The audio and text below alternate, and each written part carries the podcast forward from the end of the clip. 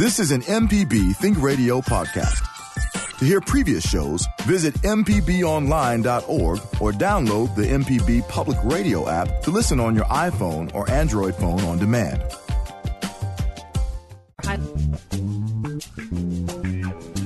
From MPB Think Radio, this is Now You're Talking with Marshall Ramsey. It's the show about the most interesting people and stories of Mississippi.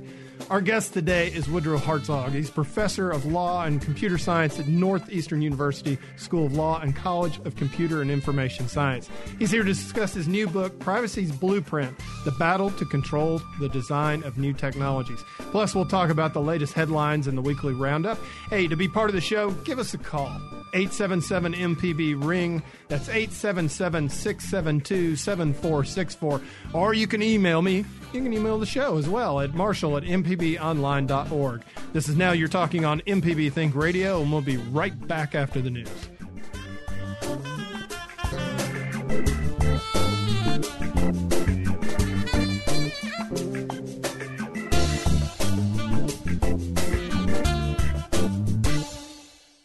You're listening to Now You're Talking with Marshall Ramsey on MPB Think Radio.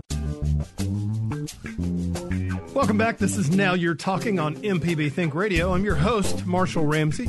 Well, hot off the press is Professor, I like that, Professor Woodrow Hartzog's new book, Privacy Blueprint The Battle to Control the Design of New Te- Technologies. Look, I don't know about you, but if you have turned on the news lately, you realize that this is a big part of our life and coming 15 different directions. And this is going to be a great show today. Look, the book is fascinating, it's engaging, but it, like I said, it's a topic that we really honestly all need to be thinking about.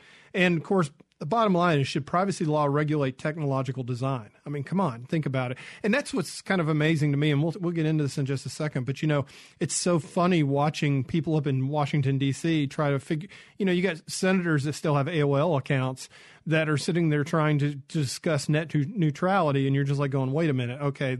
So you got to understand that maybe government is good at some things, but, you know, probably can't keep up with it. So anyway, this is going to be a very good conversation. And thank you for joining it as well. And of course, Michelle is sitting on the other side of the glass. Yes, I am. How Man, you doing? Happy Monday, my friend. Happy Monday. Hi, Woody. Hi, Woody's mom. I know it. And and yeah, Woody's mom's in the yeah. It's, she's like one of my favorite people too. So she's sitting back here away from the microphone, but I've said, hey, you you can hang out in the studio as well. Well, you know what? We have a great guest today. I'm excited to hear I about the too. book. I'm excited to hear about why he wrote it and the whole nine. And he comes from he comes from Mississippi royalty too. You do know that. yes. Woody Assaf is your grandfather. Oh, it's right. unbelievable. Yeah, so I can't wait to talk about that. I know that's kind of cool too. It is. I love me some Woody back in the day. I, I have to say he was one of the coolest guys in the world. Um, I was really glad I got to know him a little bit, Mm-hmm. you know, toward toward the end of his career. But uh, he was a guy that talk about making a just a huge. Huge, huge impact on the state of Mm-hmm. Mississippi because it wasn't. Because I mean, just think about after Hurricane Camille, because Right. you know the whole Gulf Coast is completely ruined, and who steps in to raise money? You Of know, course. there's Woody because he had that kind of power and he had that kind of heart, and so that's kind of cool. That is. Well, let's talk about back to school. Yeah. Dun dun dun. You know, Are the you kids. are you ready? I, I I will be. I guess I'm more nervous than my daughter. She's going to ninth grade, so she's um, going to high school. That's a big shift. right, embarking on a new adventure, and we're gonna hold hands and go to to go through this together. So You know I'm what means, excited. you? What does it And mean? you're a year older. Of let you know course. that. I know. I've got one. Well, he goes to college in oh, less than two weeks. Oh wow! And how does that make you feel, Marshall? Um, College. I tell you what's going to be weird. I'm going to miss him. Mm-hmm. I mean, I'm up to where he's going to school. I go up there and teach enough that I, Mm-hmm. you know, I'll see him occasionally. But it just totally is going to change the dynamic of my family because I've got three boys and we're used to that, you know, the fighting, the the energy, the everything that's going on. Boom, we're down to two. Right. And yeah, and so it's going to be really weird. And I think honestly, um, tomorrow's my wedding anniversary. So, Ah, yeah, congratulations. How many years? Twenty five. Wow. 25 with a What lovely- is that one? Miss Amy. Twenty fifth Silver. is the silver. Okay. Yeah, I told Amy it was plastic straws because obviously, since they're banning those, obviously it's more valuable than silver at this point. Oh. So, uh, no, I. But I mean, I'm, I'm going to have to medicate Amy. I mean, you think about it. I mean, that's her firstborn. How is she college. dealing with this? Uh, I think she is really going to have a hard time. Really? And, and yeah, and I mean, I am too. I, but I mean, she has been his champion from the get go, just like you are, you know, as well. She's just a super mom, and it's going to be tough. And but he is so excited. He cannot wait, and of course, I can't wait to have to move his stuff into the dorm. Mm-hmm. Yeah. That's exciting. You know, I no, remember. That's a pain. no, no. pain. I mean, I, I think of it as a new adventure, like going to ninth grade with my daughter, and she's already on the basketball team and things like that. She's been um, practicing. They had summer league, so. I like new adventures, so it feels like a new adventure. With Yeah. college, it's it is a new adventure. You're gonna miss him, I know, but um, I want Jordan to go locally to college. I want her to stay in Oh, Jackson. yeah. We have see we have a separate we have a separate ninth grade school. So my son last year, my Mm. middle son was in that school. Now he's going to the big high school this year, and he you know he runs cross country and track and everything.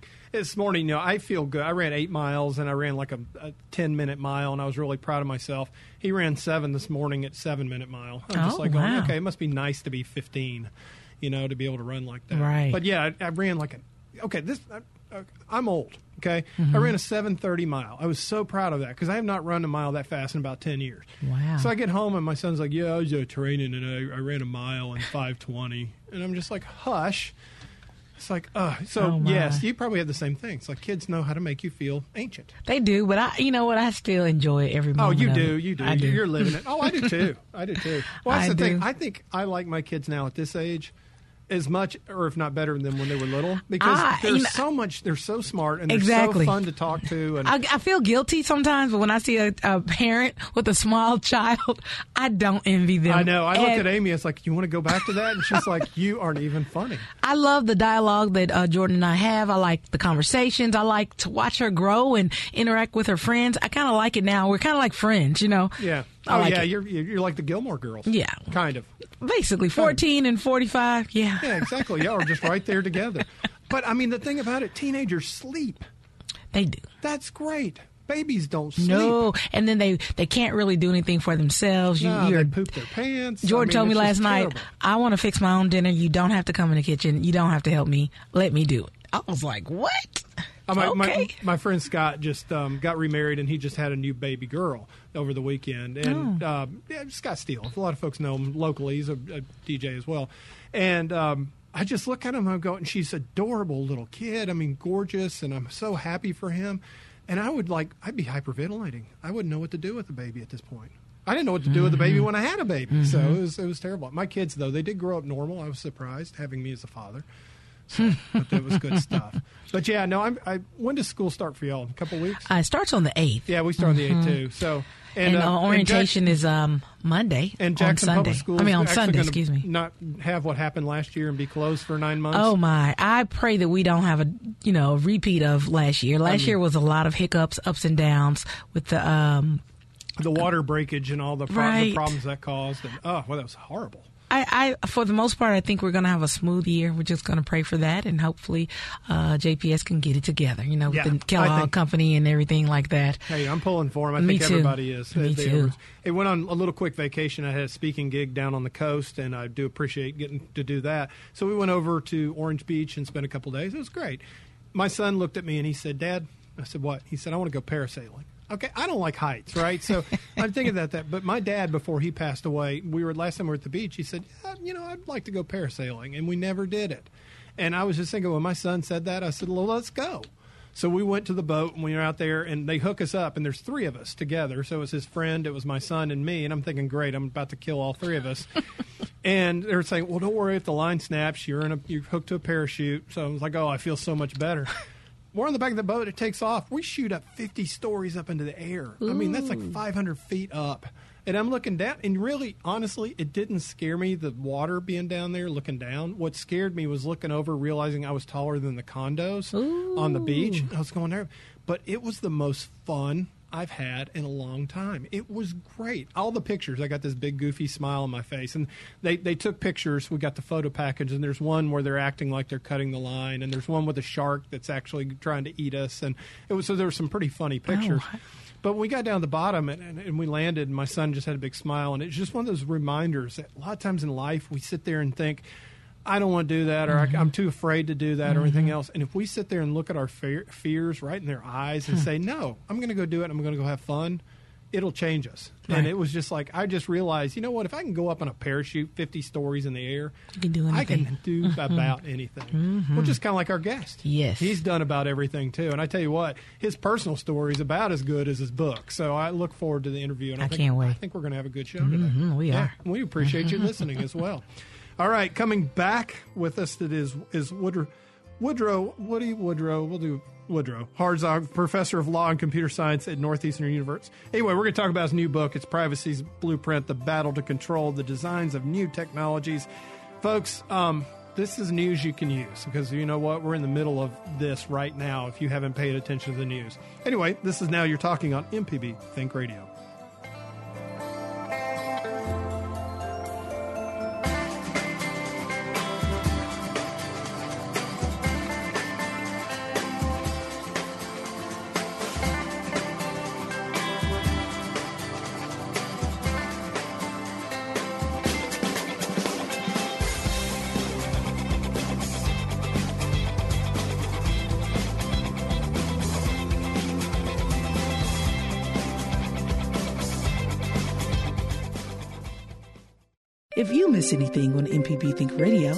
Always stay up to date by logging on to our website at mpbonline.org or use your mobile device and download our MPB public media app. This is MPB Think Radio, where Mississippi is our mission. You're listening to Now You're Talking with Marshall Ramsey on MPB Think Radio. The information presented on this program is meant to provide general information about the topics discussed and is not necessarily the opinion of Mississippi Public Broadcasting. The information presented does not create any type of relationship between the hosts and guests and the listening audience. Please consult an appropriate professional for guidance about your concerns. Welcome back. This is Now You're Talking on MPB Think Radio. If you want to be part of the show, give us a call at 877 MPB Ring. That's 877 672 6474. Our guest today, um, wow, I love that really official you know bumper there that was saying basically that what we're about to talk about is really important and you need to listen because that's exactly what that meant. We got Woody Hartzog here as a privacy blueprint, the battle to control the design of new technologies. Woody, number one, and I tell you what, I really enjoyed getting a visit with you even before we've gotten on the air. So, Well, thanks for having me. I really enjoyed it. yeah, welcome. Uh, I tell you what, of course, the name probably sounds a little bit familiar, like folks just tuning in. You have a very famous grandfather. That's right. I Yeah. do. My grandfather is Woody Assaf. Yes, longtime weather weather guy at WLBT. That's and- right. And literally a legend in the state of Mississippi. Absolutely. It was such a joy growing up, having him, being able to see everything that he was able to do and how much he loved his job and how much he loved the people of Mississippi. Well, you know, and that got you into journalism. I mean, you did you say I want to grow up and be like him? Of course, you obviously didn't go become a meteorologist, but That's right. That's right. But it did affect it. So I uh, worked at WLBT uh, as a runner my Yeah. senior year, and I loved it. I grew up around television and technology, and and wanted to. Uh, be some part of the mass media, and so I went to college as a journalism and mass comm major and where'd you go to college? at Stanford University. Okay, so you, you decided to move someplace where you didn't know anybody. We That's were- right. Yeah, we were just talking about that with your mom. It's like we're dropping the kids off for the college for the first time, and, and you realize you're leaving your kid at a place where they don't know anybody. That's right. Show up, look around, and say, "All right, what do we do next?" And that was sort of the beginning of this long journey. You know, one thing I really like about you and your your story is that you are so. Your story fits in so well with what's going on in the world today because there has been so much change and so much. I mean, you, I mean, you've you've been a lawyer, you've you've written books, you're now you're now teaching, you're now in technology, but you thought you were going to go in journalism. Uh, you have you set your mind on something, but you realize, oh, you know what? I need to go another direction. That's That- right. That's hard to do. It's not easy. So it was one of the things that I arrived at college thinking that I would uh, go into journalism, Yeah. perhaps advertising, or maybe some sort of marketing or, or something along those lines. And I took a course actually in mass media law. And I we went through all the laws of television, newspaper, radio. Right. That was the way in which the course was divided up. And we got to the end of the course, and I raised my hand and I said, "What about the law of the internet, which was new at the time, and Right. we still had dial-up AOL?" And my professor sort of stopped for a second. And he thought about it. He said, "Well, there are no rules for the internet." And it right then and there, it blew my mind. I, I, it, it occurred to me how exciting it was that there was this area where nobody knew what the rules were. It was like the Wild West. It was. It was. It really was. Sort of, they called it the electronic frontier, Yeah. right? And and uh, I knew right then and there uh, that I that's what I wanted to do. That I wanted to study. Uh, the the rules that we have for technology because it was so fascinating because none of them had existed yet. You know, you and I were talking a little bit before, even before we came into the studio, that, and- I mentioned to you, I said, I think that sociologists are going to look back at this time of, with the internet and realize that this has been as big a change in society as what the Industrial Revolution did.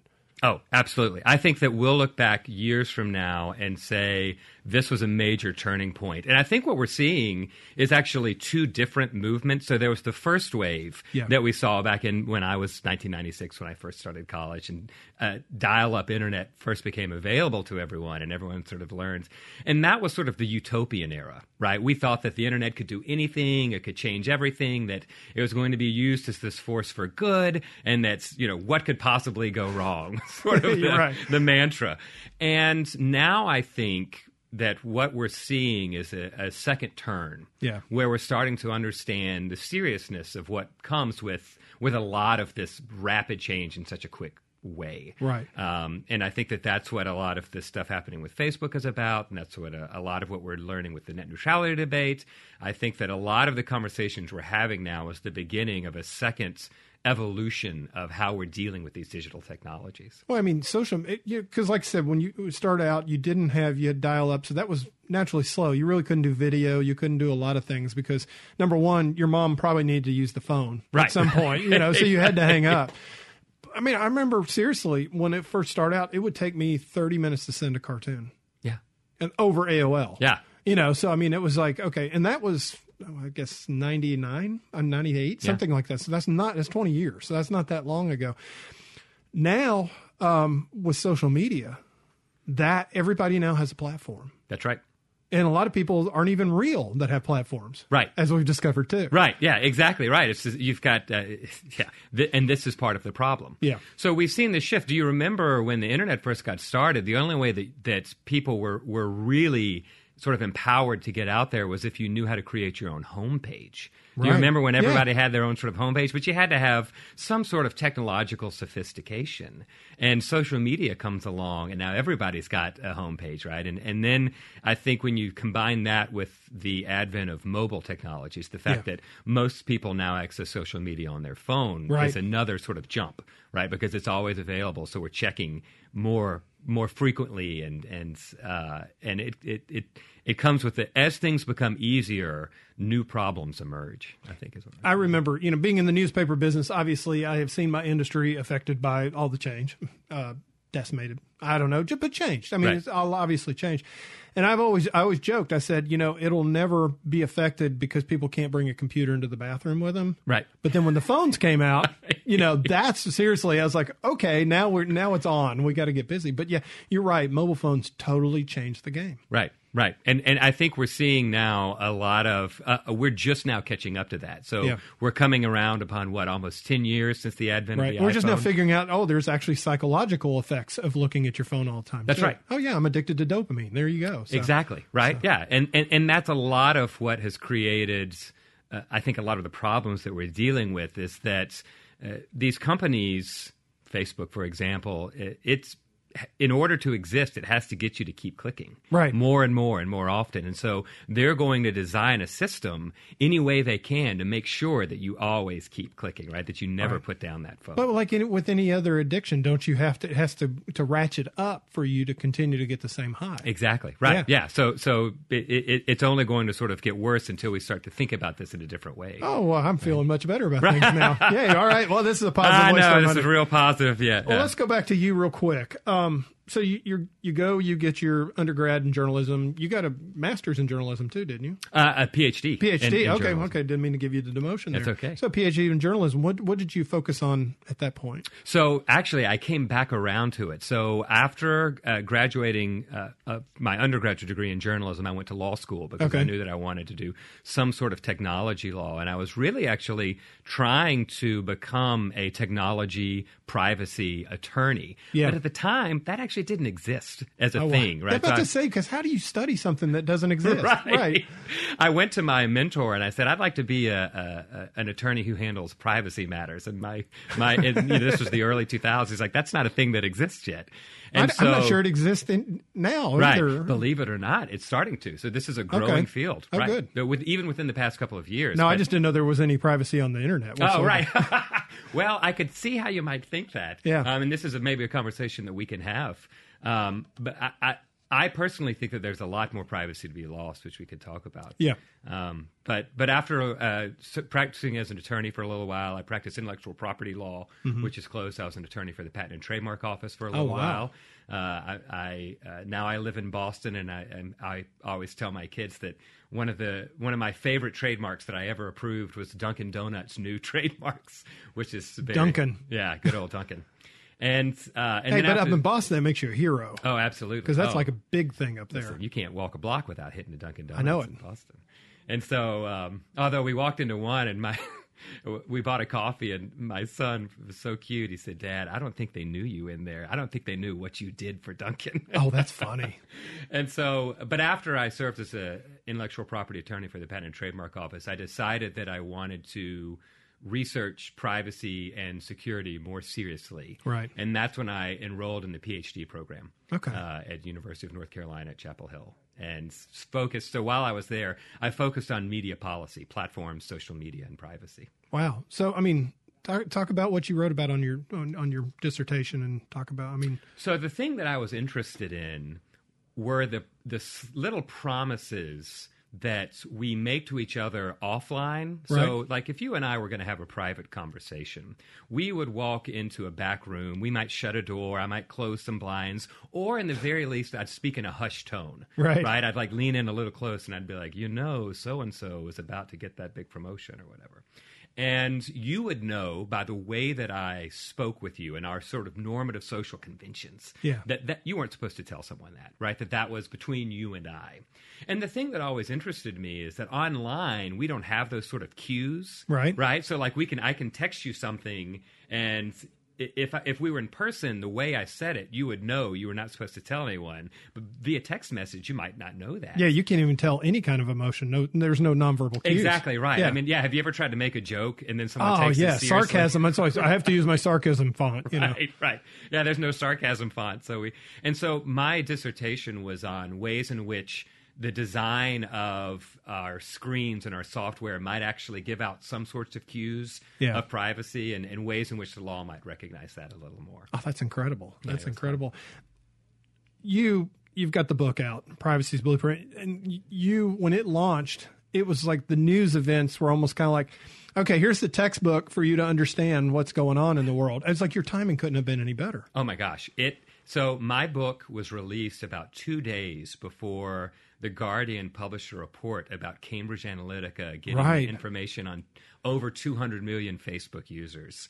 And while I think that that was bad for the world at large, I have to say it was really You're doing great. the happy dance. It was really great timing for the book to come out, and I did probably more interviews during that short span that I had the entire time before, um, and was able to say, "Listen, if you're interested in what's going on here, I actually just wrote a book about it." Well, explain to people because I mean, everybody, like most people I know, I know very few people that don't have a Facebook page. right.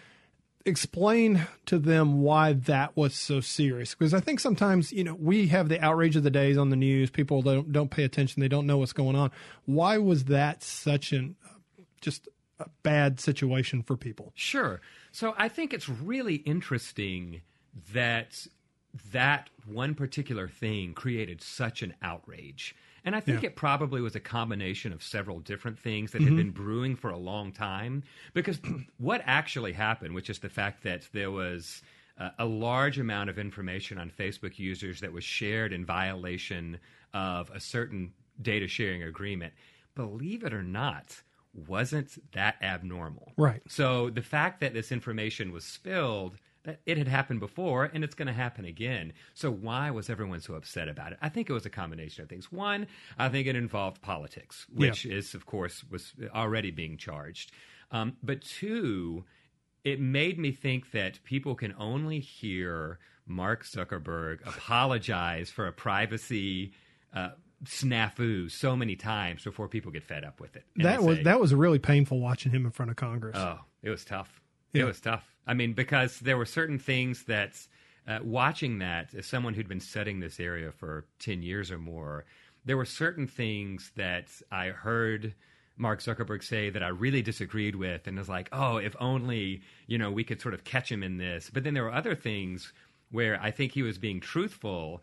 And the fact that it's so hard to keep up with what's happening now with technology Right. made it come off wrong, right? And so it was it was almost like a, a, a series of miscommunications that resulted in you know not much. I, I think just a, a lot of frustration. I think that was a good. Um, just watching that was a really good example of the difficulties government has keeping up with technological changes. Because I mean, we were listening to some of the questions from some of the some of the, our legislators, and they were kind of like, "Okay, can you help me reset my AOL account?" Right. you know, so I mean, obviously, it's like a battleship trying to keep up with a speedboat going around it fast. That's exactly right. I think that this has sort of always been true with respect to the law, Yeah. and that technology typically moves faster than regulators can keep up. But it was painfully obvious as we had a lot of uh, legislators that were trying to ask questions, and many of them were actually were Yeah. relatively sophisticated, and other ones weren't.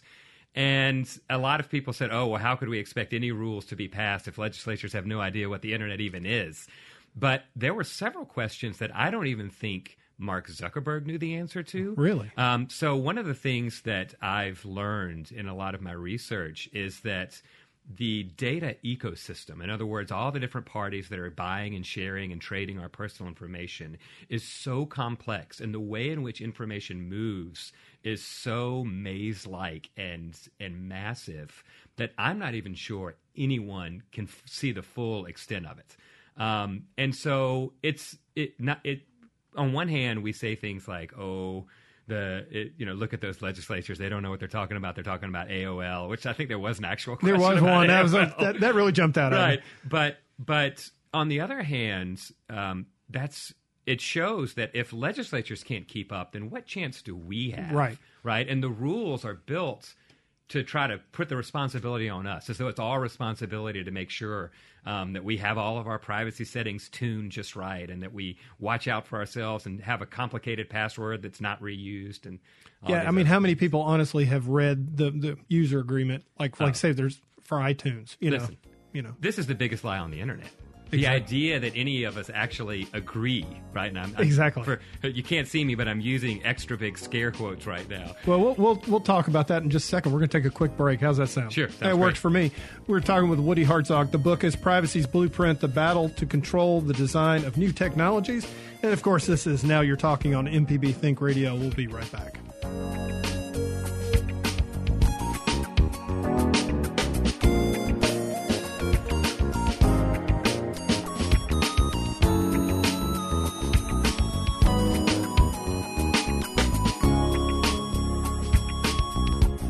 Deep South Dining is the show all about the culture of Southern flavor, from fried chicken and collard greens to shrimp and grits and a glass of sweet tea. Subscribe now to the podcast using any podcast app or download our MPB public media app. Get your MPB car tag anytime. It doesn't even have to be up for renewal. Simply go to your county office to sign up. When you get an MPB car tag, a portion of the fee helps MPB continue to educate, inform, and entertain Mississippians. For details, visit mpbonline.org slash car tag. We'll see you on the road.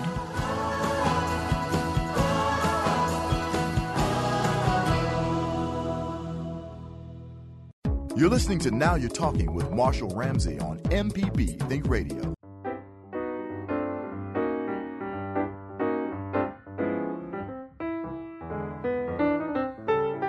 Welcome back. This is Now You're Talking on MPB Think Radio.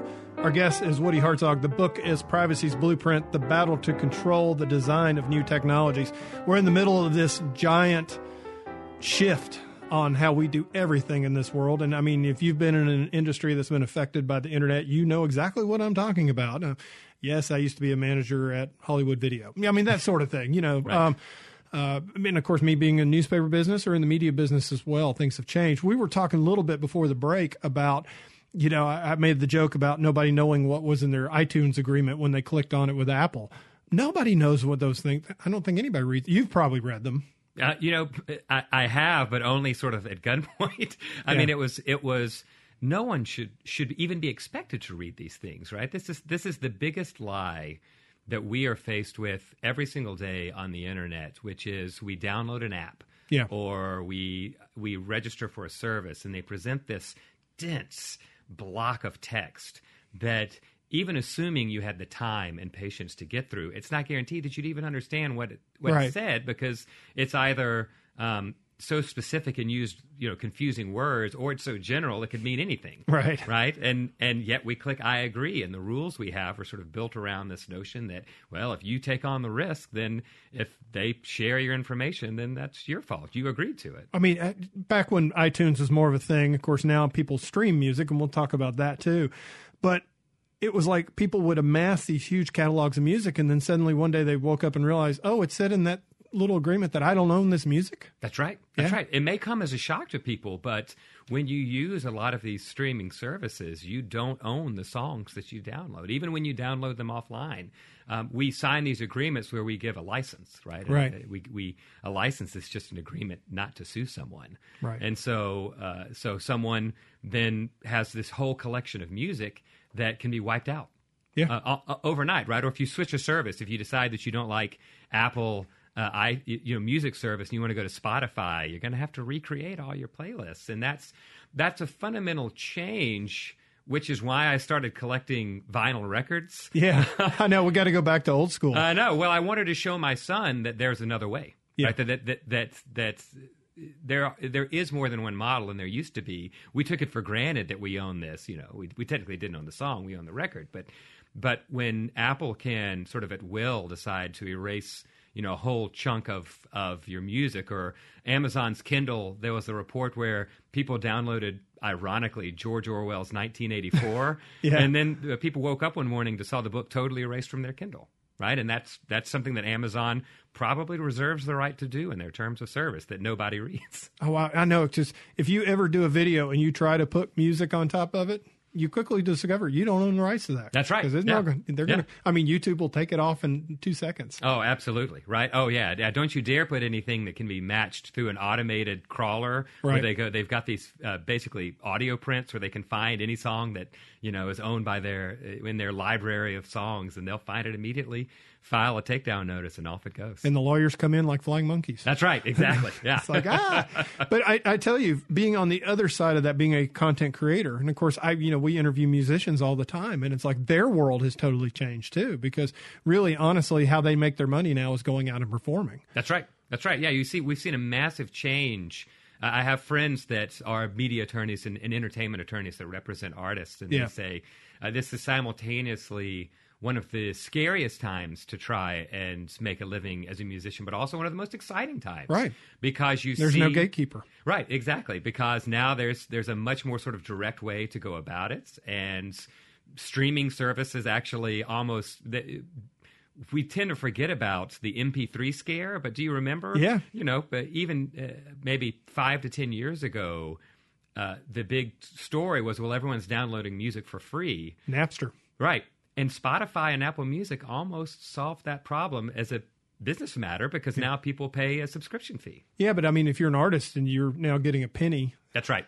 and that's the tough part because they haven't quite figured out how to monetize the, the product as well. Yeah, I think you're absolutely right. I think that they were still trying to figure that one out. Yeah. uh, and so you're right. Artists have to rely upon Almost like it's a lost leader. That's right. Yeah, almost right. It, it gets people out to the live show, which is where they make a lot of money. I can't remember the last name. Chris, I can't remember. Wrote a book called Free. And he basically, and this book came out probably eight years ago, nine years oh, ago, but it, it expressed this exactly to where you had to give away a certain amount of your product to be able to get a build a brand and have people like for me, you know, obviously my cartoons still show up in the newspaper, but if I put stuff up on Facebook and stuff like that, as my dad said, oh, you're rolling around in the Facebook dollars, you know, because Right. he would joke about that because you don't get anything for that. But people, if it passes around to 100,000 homes, suddenly, you know, oh, I want to see more of this guy's. I might buy his book or I might, you know, invite him to come speak.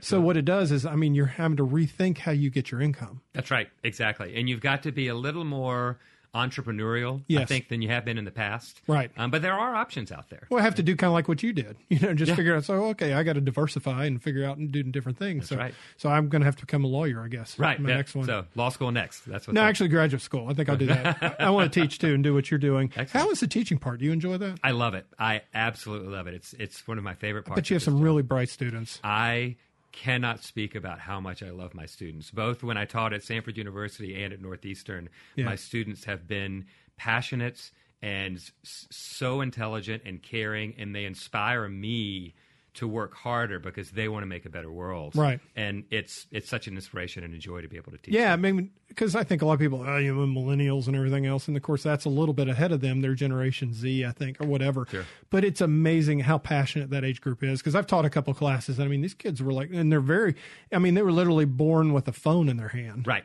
Exactly. So So, you know, one of the misconceptions, so I actually do teach undergraduates in the College of Computer and Information Science as well.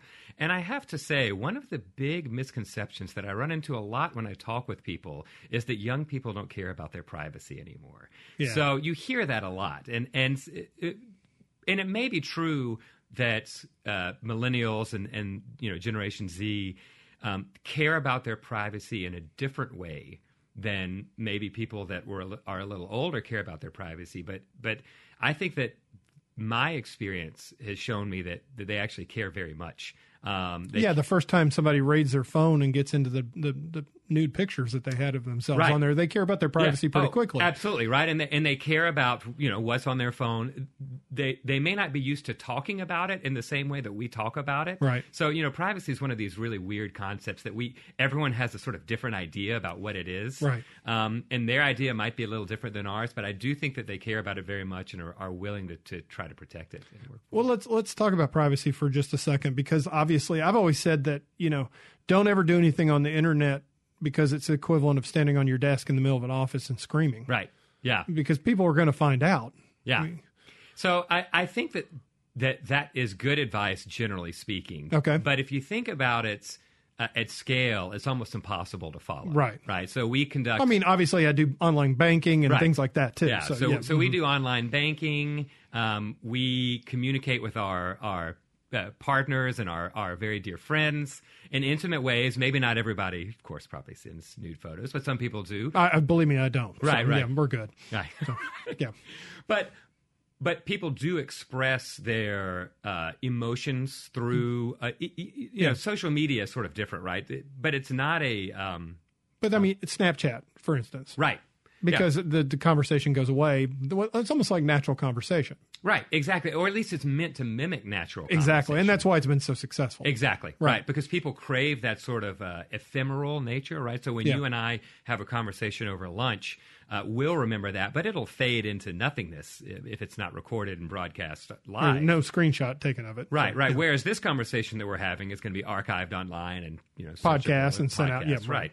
And so there's a lot. There's a large spectrum available, and I think that one of the things that we tend to gloss over when we talk about privacy online is that there's lots of different spaces. So some of it is broadcasting. Um, it's probably never a good idea to sort of badmouth your employer on social media or anywhere. Any, yeah. Right. And I mean, so, so there are some basic rules that we should follow that equally apply online.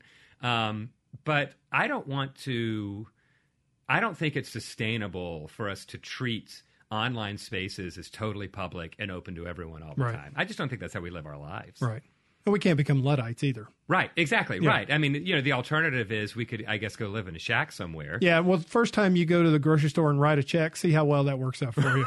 The people behind you are going to like throw cans at you. Listen, I had to, I taught payment systems my first year when I Uh-huh. was a law professor, and I actually had to spend time explaining to my students what a check was. Really? wow. Some of them, not everyone, but, but Yeah. some of them, they were like, "What's a check?" And I was like, "Well, it's a piece of paper that you, you know, tell your bank to pay money for you." Yeah, it's like, wow, I guess my grandparents used to do that. Right, right, exactly. So it's so funny. My cousin does radio and tells, you know, he has a radio show that t- tells people about financial stuff. Dave Ramsey, that guy. Sure. And he's always telling people to pay cash. You know, when you walk up to the grocery store and whip out a couple hundred dollar bills, you know, they look at you like you're from Mars. Right. When increasingly that's not always an option. So I've been to certain places, uh, even like some of these new popsicle places That's true. that won't take cash. They Yeah. say card only. And Yeah. that's, they're waiting for you to slide. That's fascinating. Um, there's a couple directions I want to go because number one, how can the average person protect themselves? Because I mean, we see it every day. My credit scores, I mean, my credit information was stolen at this one different, you know, chain store. They somebody hacked them and got all my information.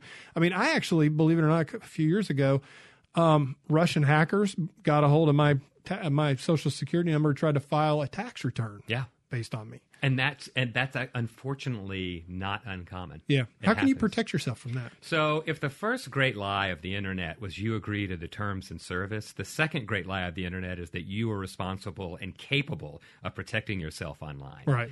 Um, so, my first piece of advice is one of the ways in which we protect ourselves, and this is what the book is about, is to fight for better rules Yeah. about privacy that don't place all of the responsibility on us for protecting ourselves. And so, if you get hacked, um, you're, the first piece of advice that you're going to get is, well, you better go change your passwords, and you better file uh, credit mo- for credit monitoring and get a credit freeze. And they're talking to you as though you know somehow you're the one that has to clean up this mess. Right. Meanwhile, it was Yahoo's email that got hacked, right? And so uh, when we, even at the local level, at the city level, ask people what their position on privacy and security is because it matters. Not just at the federal level, cities are actually doing a, a playing an important role Really? in preserving privacy and security. But but as a practical matter, there are some things that you can do. So one is, of course, always try to keep a full list of all the accounts you have. Right. Um, try to uh, uh, make sure that no one is that Russian hackers haven't taken over some account that you haven't used in five years. And then the next best thing that you can do is activate what's known as two-factor authentication. Mm-hmm. And I don't know if you've heard of this, but sometimes Facebook, for example, when you log in, you usually have to enter in your username and a password. But there's another way to protect your account where they ask uh, they have a they ask for a thing that you know, which is your password, and a thing that you have, which is usually your phone. Yeah. And you will get a text message from Facebook, and then you enter in the code. Um, that's a pretty good way of stopping a lot of these random attacks. We did that at, at the Clarion Ledger, for instance. If I want to use my email on a, and I'm on somebody else's Wi-Fi, it'll do, make me it'll give me a bump on my phone. I have to approve it before Right. I can go through that. and it seems like a pain, but I promise you, it's worth it. It'll save you. We'll continue this conversation in just a minute with Woody Hartzog. The book is Privacy's Blueprint The Battle to Control the Design of New Technologies. This is Now You're Talking on MPB Think Radio.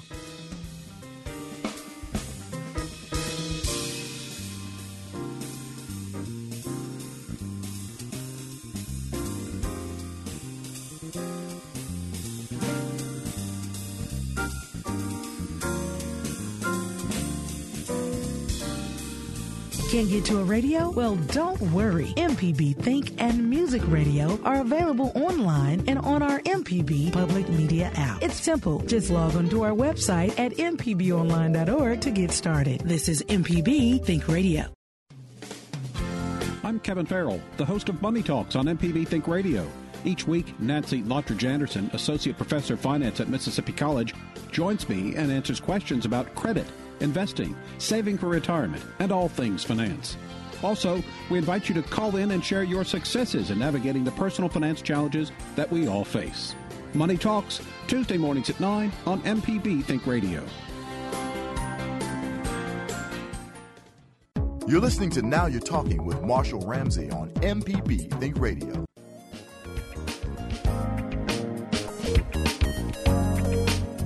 Welcome back. This is Now You're Talking on MPB Think Radio. I'm your host, Marshall Ramsey. Happy Monday. Beautiful day out there. It's hard to believe that July is almost over. Man, that went by fast. This year is flying by. Something about getting old. I don't know. Anyway, we got a great show today. Woody Hartzog's in the house. The book is Privacy's Blueprint The Battle to Control the Design of New Technologies. And we've, of course, been talking about internet privacy, which almost sounds like an oxymoron, but it's not because it can be done. And you had a great point before the break that whereas, you know, when all these bad things happen, the people that are victims are treated like it's their fault when it's not their fault. So, and we were talking about ways that, well, you know, maybe this can protect you or that can protect you. Obviously, the government is one way of, of, of regulation or with laws. And we've discussed that a little bit earlier about how sometimes it's, you know, seems difficult because the government's not terribly quick and nimble about doing things. But um, And now we're getting into, you know, I mean, this is kind of more political, but you're getting into some of the hacking that's going on and, and even affecting our elections. Absolutely. That's scary. This is terrifying. Yeah. Uh, it's something that, uh, frankly, I think should be bipartisan. I mean, Yes. we should all care about having secure elections. Right. Um, in, in a weird way, one of the most secure ways to run an election is to keep digital technology out of it entirely. Yeah, exactly. Paper ballots. right? I mean, paper ballots is actually better. Uh, that also actually goes for passwords, by the way. Yeah. Um, the, one of the, the questions I get is, well, what should I do with all these passwords and all these, you know, requirements to change my passwords? And uh, the temptation might be to save them all in a Word document, you know, on your computer. Keep but, it in a notebook. But don't that? do that, right? I mean, like, like you know, it's it's not great to write down all your passwords, but frankly, you have to in order to keep track of them. Right. You should do it in a notebook or use one of these password managers, which which exists out there. But- So the password manager would basically keep it, uh, almost encrypts it. That's right. Yeah. It encrypts it. It keeps it local. It's. Uh, I use a password manager. It's. It's. It's a pretty good tool if you feel comfortable using it. Um, but if you don't, just write them down in one place and keep it safe and lock it up. We talked a little bit about this. What what are a few steps that the listeners can be saying? Okay, um, uh, now you got me a little bit worried. What do I need to be doing? Right. So uh, again, the, you know, step one is there's only so much you can do, so you have to give yourself a little bit of a break, right? Right. So I think some people. Um, uh, may worry too much because they think that they can do more than is even possible. Um, the best you can do is use the tools that you're given. Step Right. one, um, use two-factor authentication. Uh, if you're not looking to establish a public brand as part of your profession, consider using privacy tools. So Yes. I lock down my Twitter accounts. Right. Um, you might want to lock down some of the others. Now that doesn't work for everyone. Yeah, see, obviously I can't do that. Right, Be- you right. know, because I want it to be open. But, Right. Yeah. Exactly. But but if, but if not, then consider using it. Right. Because things that are closed off are a little more protected. Uh, and then just vigilance. Just check. Just like you check your bank account Right. normally, check your accounts. Right. Yeah. And just and just make sure. And, and if it happens, if it, it if it does turn out that that you were hacked, um, try to act quickly. Uh, And, and then it's also too, and we took a, a training session at work on how to recognize phishing. Oh yeah. That's huge. Yeah, don't click on the link, right? Yes. Oh, no If- if- kidding. If there's one piece of advice I can give everyone, just don't click on the link. That's what happened, of course, with the, the Democratic situation. too. Exactly. He clicked Right. on the link, Right. changed his password. Oh, almost always. So I, I'm I'm working on a second book and right it's now. amazing how close these phishing looks like Oh. they're legitimate. You may think that you're sophisticated enough, Yeah. but I have to tell you that the these uh, attempts at phishing, and phishing is when they send you a, a disguised email that looks as though it's official Yeah. from someone that you know or an institution that you deal with, and it's actually it leads to a, a site that will download some sort of virus on your computer and, Yeah. and lead to a hack. Um, they're so good. They and, and they're also getting tailored. So one of the things that, that I think everyone should know is that it's very possible that you'll get an email from someone in your contact list. It will be spoofed, right? So Yeah. you might get an email from your mom or an old acquaintance, and it would actually have your name and maybe even where you work on it. So you'll say, "Oh, well, now this is legitimate," Right. And you click on the link and you're hacked, right? So so um, you just have to exercise a lot of vigilance. One of the the easy tricks that I tell people. Um, if you're using a computer and not your phone, you can hover your cursor over the link. Yeah. Uh, and at the bottom, it will actually tell you where that link goes. And Yeah. if it's something different than what you see, don't click on it. Don't click on it. Yeah. That's really good to know. You, we were t- in the, the last couple of minutes we got here. You and I grew up in a generation where there were no cell phones, obviously, and there was no really internet and everything else. And so my memories of me growing up can't be dug up. That's right. So I almost feel sorry for kids today in that respect. Oh, absolutely. So one of the my main motivations for writing this book stems from the fact that I am so appreciative that the things that I did growing up uh, uh, uh, only exist in the memories of the people that were that I did them with. Or maybe a yellowed Polaroid might Right, pop right, yeah. Maybe, maybe a, a Polaroid that is hopefully tucked away in someone's chest that will never come out again. Yeah.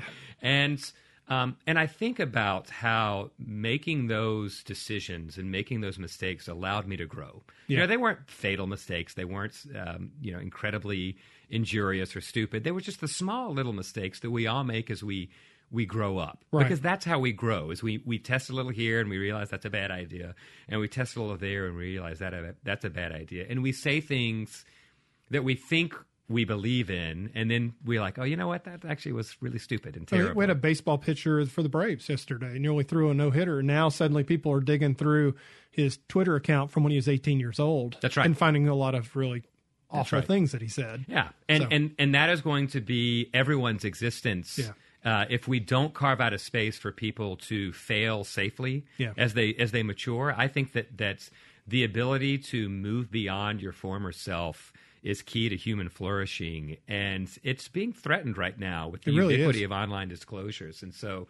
Um, and so that's that's part of the reason I wrote this book was to try to help car- to think about ways in which we could create rules that would create a safe space for people to fail. Right. Um, and and I think that it's it's really urgent because I think about my own sort of you know wayward path and how I got to where I am. Yeah, I know it. And, and of course, you have to teach your kids how to become, you know, online savvy. Absolutely, yeah, Yeah. And you have to have that conversation earlier and earlier. Yeah, no Um, kidding. Because, I mean, they're in front of tablets when they're really young. Oh, absolutely. My son has begged to create a YouTube channel, and I told him, I said, my son, you are uh, unfortunately you're in the position to have a dad that studies privacy for Yeah. a living, so it's going to be a long time before I, you Oh, get a yeah, YouTube that, channel. that's kind of a bummer. The second book, you're working on it right now? I am. So the second book I'm working on with my mentor Daniel Solove, and it's called Breached: Why We Fail at Data Security and How to Improve. And so we've been thinking a lot about a lot of these high-profile hacks that have happened. Well, I am so glad that you stopped in to say, I'm, I know you're here to say hello to your mom, but I'm glad you came in to, to visit with us. Oh, thank you so much. I really appreciate it. I, uh, uh, I'm giving a book talk at Lemuria tomorrow night at 5 p.m. Excellent. Everybody needs to stop by.